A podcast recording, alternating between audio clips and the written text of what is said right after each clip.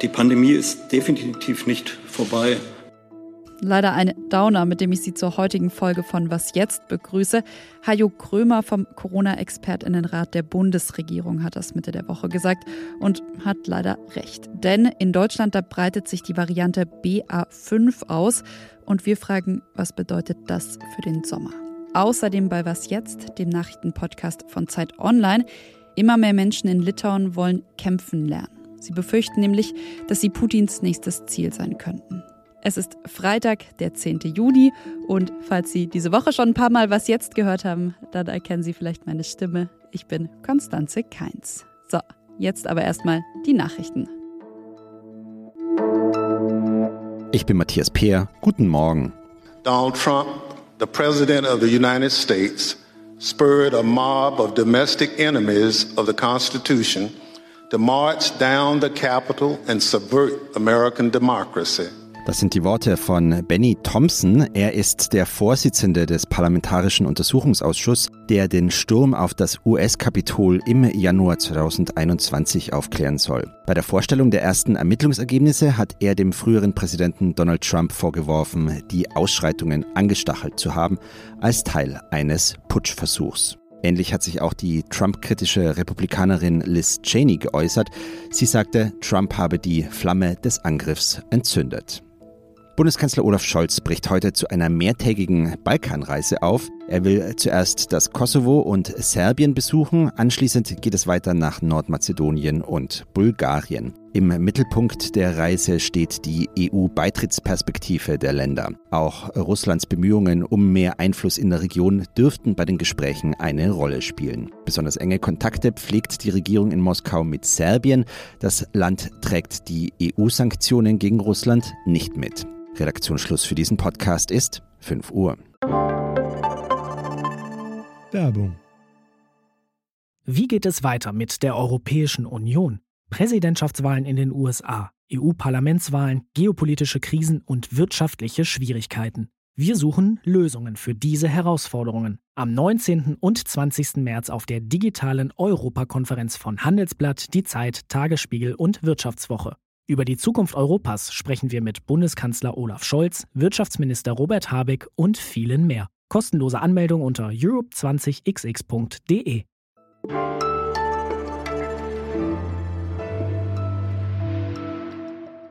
Vielleicht ging es Ihnen ja so wie mir. Ich hatte irgendwie die Hoffnung, ja, bis Herbst ist Corona jetzt erstmal kein Riesenthema mehr. Zwei Monate lang gingen die Infektionszahlen nur nach unten und auch wenn ich so an die letzten Sommer denke, die waren ja weitgehend Corona-frei. Doch jetzt breitet sich in Deutschland und auch in vielen anderen Ländern die Variante B A fünf bzw. die Variante B A vier aus. Was also ist zu erwarten? Das hat Ingo Arzt mit seinen Kollegen aus dem ZEIT Online Gesundheitsressort recherchiert. Hallo Ingo. Hallo, grüß dich. Okay, die eine große Frage direkt zu Beginn. Kommt jetzt in Deutschland eine Corona-Sommerwelle? Also ich tendiere dazu, ganz leicht Entwarnung zu geben aufgrund unserer Recherchen, wobei man natürlich immer sehr vorsichtig sein muss, was das Virus so macht. Aber die Expertinnen, mit denen wir jetzt gesprochen haben, waren auch recht guter Dinge. Das zeigt einfach der Blick nach Portugal und Südafrika. In Südafrika beispielsweise, da gab es bereits eine B A vier, B A fünf Welle, also die beiden Sublinien von Omikron, die sich jetzt allmählich ausbreiten. Und die verlief relativ glimpflich. Die war deutlich kleiner als die Wellen zuvor. Das war die, überhaupt die kleinste Omikron-Welle oder die kleinste Corona-Welle bisher. Und auch in Portugal sind die Inzidenzen aufgrund von B A fünf nach oben gegangen, sind aber relativ schnell zu so einem Plateau gekommen und steigen jetzt auch nicht weiter an. Jetzt hast du schon gesagt, eine eher kleine Welle, trotzdem aber die Frage, wie gefährlich diese Subtypen sind. Studien deuten darauf hin, dass man sich, wenn man beispielsweise B A eins oder B A zwei schon hatte, also Omikron, dass man sich dann wieder leichter an B A fünf anstecken kann oder auch an B A vier. Das sagt aber nur nichts über die Schwere des Krankheitsverlaufes aus, wenn man sich ansteckt. Und was die Schwere angeht, muss man einfach sagen, es gibt bisher keinerlei Hinweise darauf, dass B A fünf schwerere Krankheitsverläufe machen würde als B A eins oder B A zwei. Und das ist ja erstmal beruhigend. Das heißt, man könnte wieder ja, mit leichtem Fieber, vielleicht manche sogar ohne Symptome, durch diese Subvariante kommen, wenn man sich denn ansteckt? Genau, in der Tendenz ja. Im Einzelfall gibt es natürlich immer Leute, die lagen bei B A zwei schon total flach und bei B A fünf erwischt sie es nochmal stark. Das kann man aufs Individuum runtergebrochen nicht klar beantworten, aber so im Durchschnitt kann man das schon so sagen, ja. Jetzt hat Gesundheitsminister Lauterbach ja gestern gesagt, dass Omikron-Impfstoffe ja wahrscheinlich erst so im September kommen werden. Was würdest du sagen, soll man sich jetzt trotzdem schon die vierte Impfung abholen? Also die Leute, mit denen wir hier gesprochen haben, muss man ganz klar sagen, wenn man jung und gesund ist, nein. Da ist man immer noch gut geschützt. Ein bisschen anders sieht das beispielsweise für Leute über siebzig aus oder auch Menschen mit einer Immunschwäche. Da sagt die STIKO, nach drei Monaten sollte man darüber nachdenken, die vierte Impfung sich abzuholen, also den zweiten Booster. Und den Text, was die Corona-Variante B A fünf für den Sommer bedeutet, den finden Sie auf ZEIT Online, habe ich Ihnen aber auch nochmal in die Shownotes gelegt. Dir vielen, vielen Dank, Ingo. Gerne.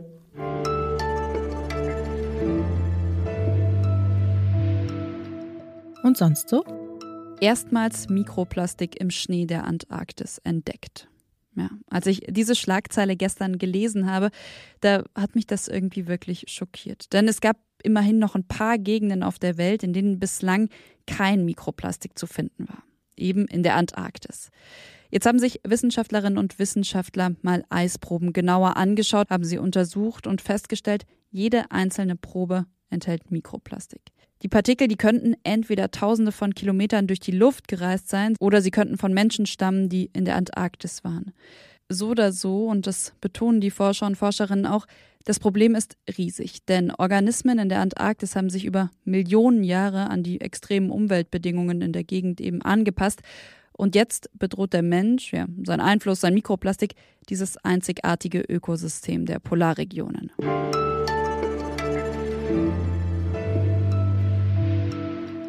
zweitausendfünfzehn, da haben Rumänien und Polen das Format Bukarest neun, B neun, ins Leben gerufen. Das war damals eine Reaktion auf die russische Annexion der Krim. Heute treffen sich die B neun, also Rumänien, Bulgarien, Polen, Ungarn, Tschechien, die Slowakei und die drei baltischen Staaten in Bukarest. Auch NATO-Generalsekretär Jens Stoltenberg wird per Video an diesem Treffen teilnehmen.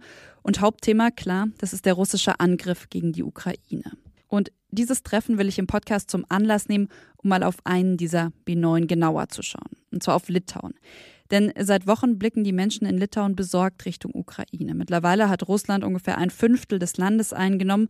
Und viele Menschen in Litauen, die befürchten jetzt, wenn die Ukraine fällt, dann könnten sie die Nächsten sein. Und genau deswegen wollen immer mehr Litauerinnen und Litauer jetzt lernen, selbst zu kämpfen. Die Zeitautorin Elena Matera hat ein Training einer paramilitärischen Organisation besucht und mit ihr will ich darüber sprechen, warum die Menschen, die sie getroffen hat, befürchten, dass sie Putins nächstes Ziel sein könnten.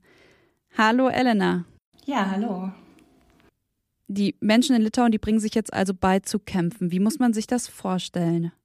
Genau, das sind echt alle möglichen Leute, machen damit Studenten, Lehrer, Journalisten, Künstler, Politiker, Ärzte, Ingenieure. Also ich war jetzt bei dem ersten praktischen Training der neuesten Mitglieder dabei. Ähm, die haben gelernt, wie man sich im Wald orientiert, nur mit Kompass und Landkarte.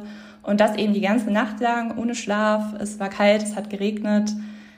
Aber an dem gleichen Tag gab es eben auch noch eine Übung mit den fortgeschrittenen Gruppen, die dann schon Übungen gemacht haben, wie Rückzug üben, verteidigen, Deckung geben.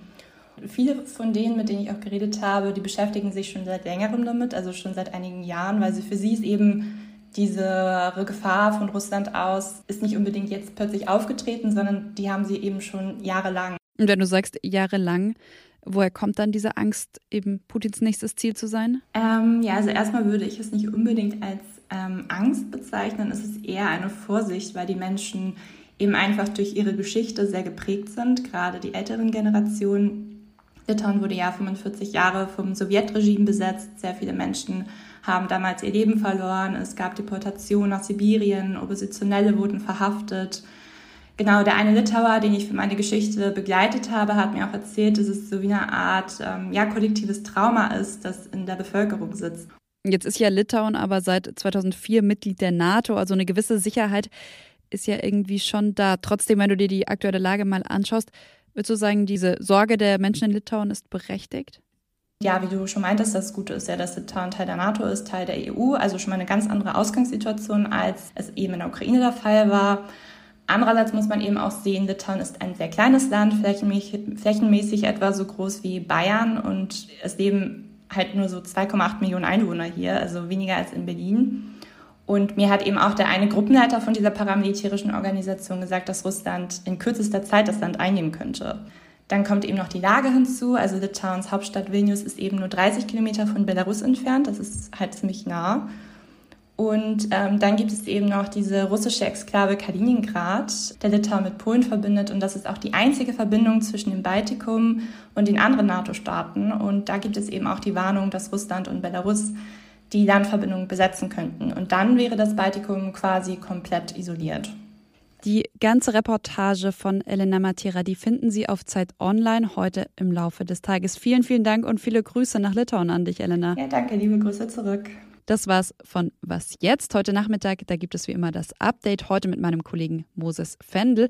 Und ich wünsche Ihnen ein schönes Wochenende, beziehungsweise vielleicht kann ich sogar sagen, bis morgen, denn da findet das Podcast-Festival von ZEIT Online statt. Vielleicht sind einige von Ihnen live in Berlin dabei. Manche von Ihnen haben sich vielleicht schon zum Livestream angemeldet, andere noch nicht. Das können Sie gerne noch nachholen. Ich freue mich, wenn Sie dabei sind, ganz egal ob vor Ort oder im Livestream. Und freue mich natürlich auch, wie immer, wenn Sie uns schreiben. Einfach an wasjetzt at zeit punkt de.